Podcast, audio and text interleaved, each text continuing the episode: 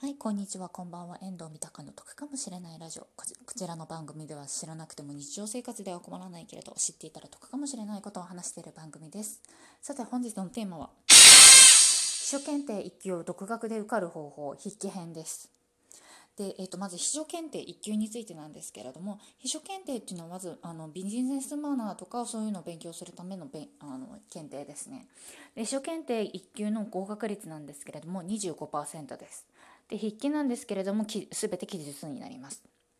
で秘書検定1級を独学でっていう話なんですけれどもまず通学講座っていうのもあるんですけれども、えっと、通学講座がですと独学でやった人の、えっと、合格率の差なんですけれどもそこまで大幅な違いはないんですね。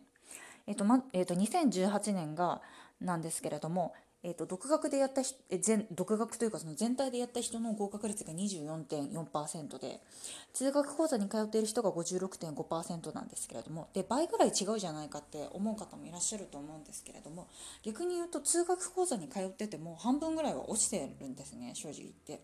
あと通学講座って地域とかが限定されていて地域によって受けられないっていうのとあと日程が限定されていたりとかして受けられなかったんですね私もちょっと受けたいかなってちょっと考えたんですけど全部土曜日で土曜日でお仕事ってちょっと難しかったのでそもそも受けられませんでした。なので独学だったらどうするかっていうのを本日お伝えしたいと思います。で、えーとですね、合格率が25%って言ったんですけれども厳密に言うと筆記だけだったら合格率が半分です。まず筆記で半分の人が落ちてで次にあの面接の段階に行って面接でまた半分落ちるっていう感じですね。なのでこうあの最終結果が25%ぐらいっていう話です。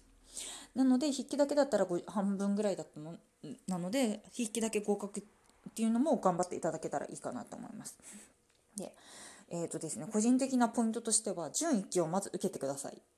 え？って思う方もいらっしゃると思うんですね。今まで1級の話をしてたのになんでこいつ急に11級の話をし始めたんだって思う方いらっしゃるかもしれないんですけれども合格率が全然違います。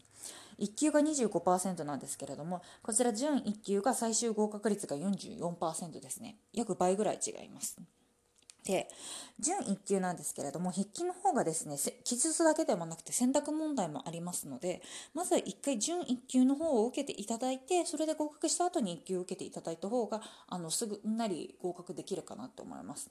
でちなみに私なんですけれども、えっと、準1級をですね2回筆記落ちてます。3回目にやっと筆記合格してます。それなんですけれども秘書検定のその準1級を受かってたってことで1級の方は一発で受かってます。では、えー、とすみません。あの前が置きがすごい長くなってしまったんですけれども本題に入ります、えーと、具体的な勉強の仕方ですね、えーと、まず本を2冊買ってください。私のやり方なんですけれども、えーと、両方とも早稲田教育出版社から出てるあの公式の本なんですけれども集中講義っていうのと実問題集っていうのをまず買ってください。で集中講義っていうのがこちらテキストになりまして実問題集っていうのが過去問集になります。まず集中講義のにですねあのセクションがいくつもあるんですけれどもセクションごとにケーススタディですね例題とあと実問題っていうのがあるんですけれどもまずはこれを完璧に全部すらすら答えられるようにまでまず勉強してください。でその次にあのか、えーと、実問題集とかも使って勉強していただきたいんですけれどもこれもやり方もまず、えーと、集中講義の後ろに、えーと、模擬試験2回分ついてますのでこちら2回分とあと過去問4回分実問題の方ですね実問題の過去問題4回分をですね、えー、と時間を特に気にせずに3回ずつやってください。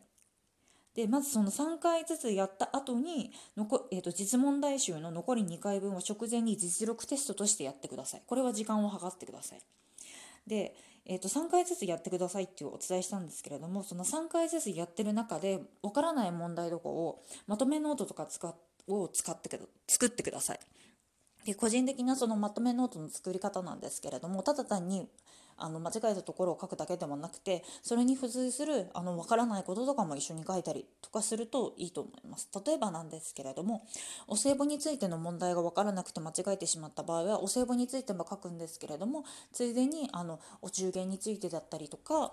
あのそうですね。お中元について書いたりですとかそういうことをしていただけるとより勉強になると思いますのでそういうノートを自分でまとめて作ったりとかしてました。で本番直前になってそれを見返したりとかそういうのをしましたね。さて、以上でございます。えっ、ー、と、こちらの番組では賃貸物件に関すること、かえっ、ー、と、賃貸物件に関すること、家計 管理に関すること、旅行に関することを3本柱としてお話ししておりますので、よければ次回も聞いてください。えっ、ー、と、ちなみに次回はあの面接編もお話ししたいと思いますので、本日は聞いていただいてありがとうございました。バイバイ。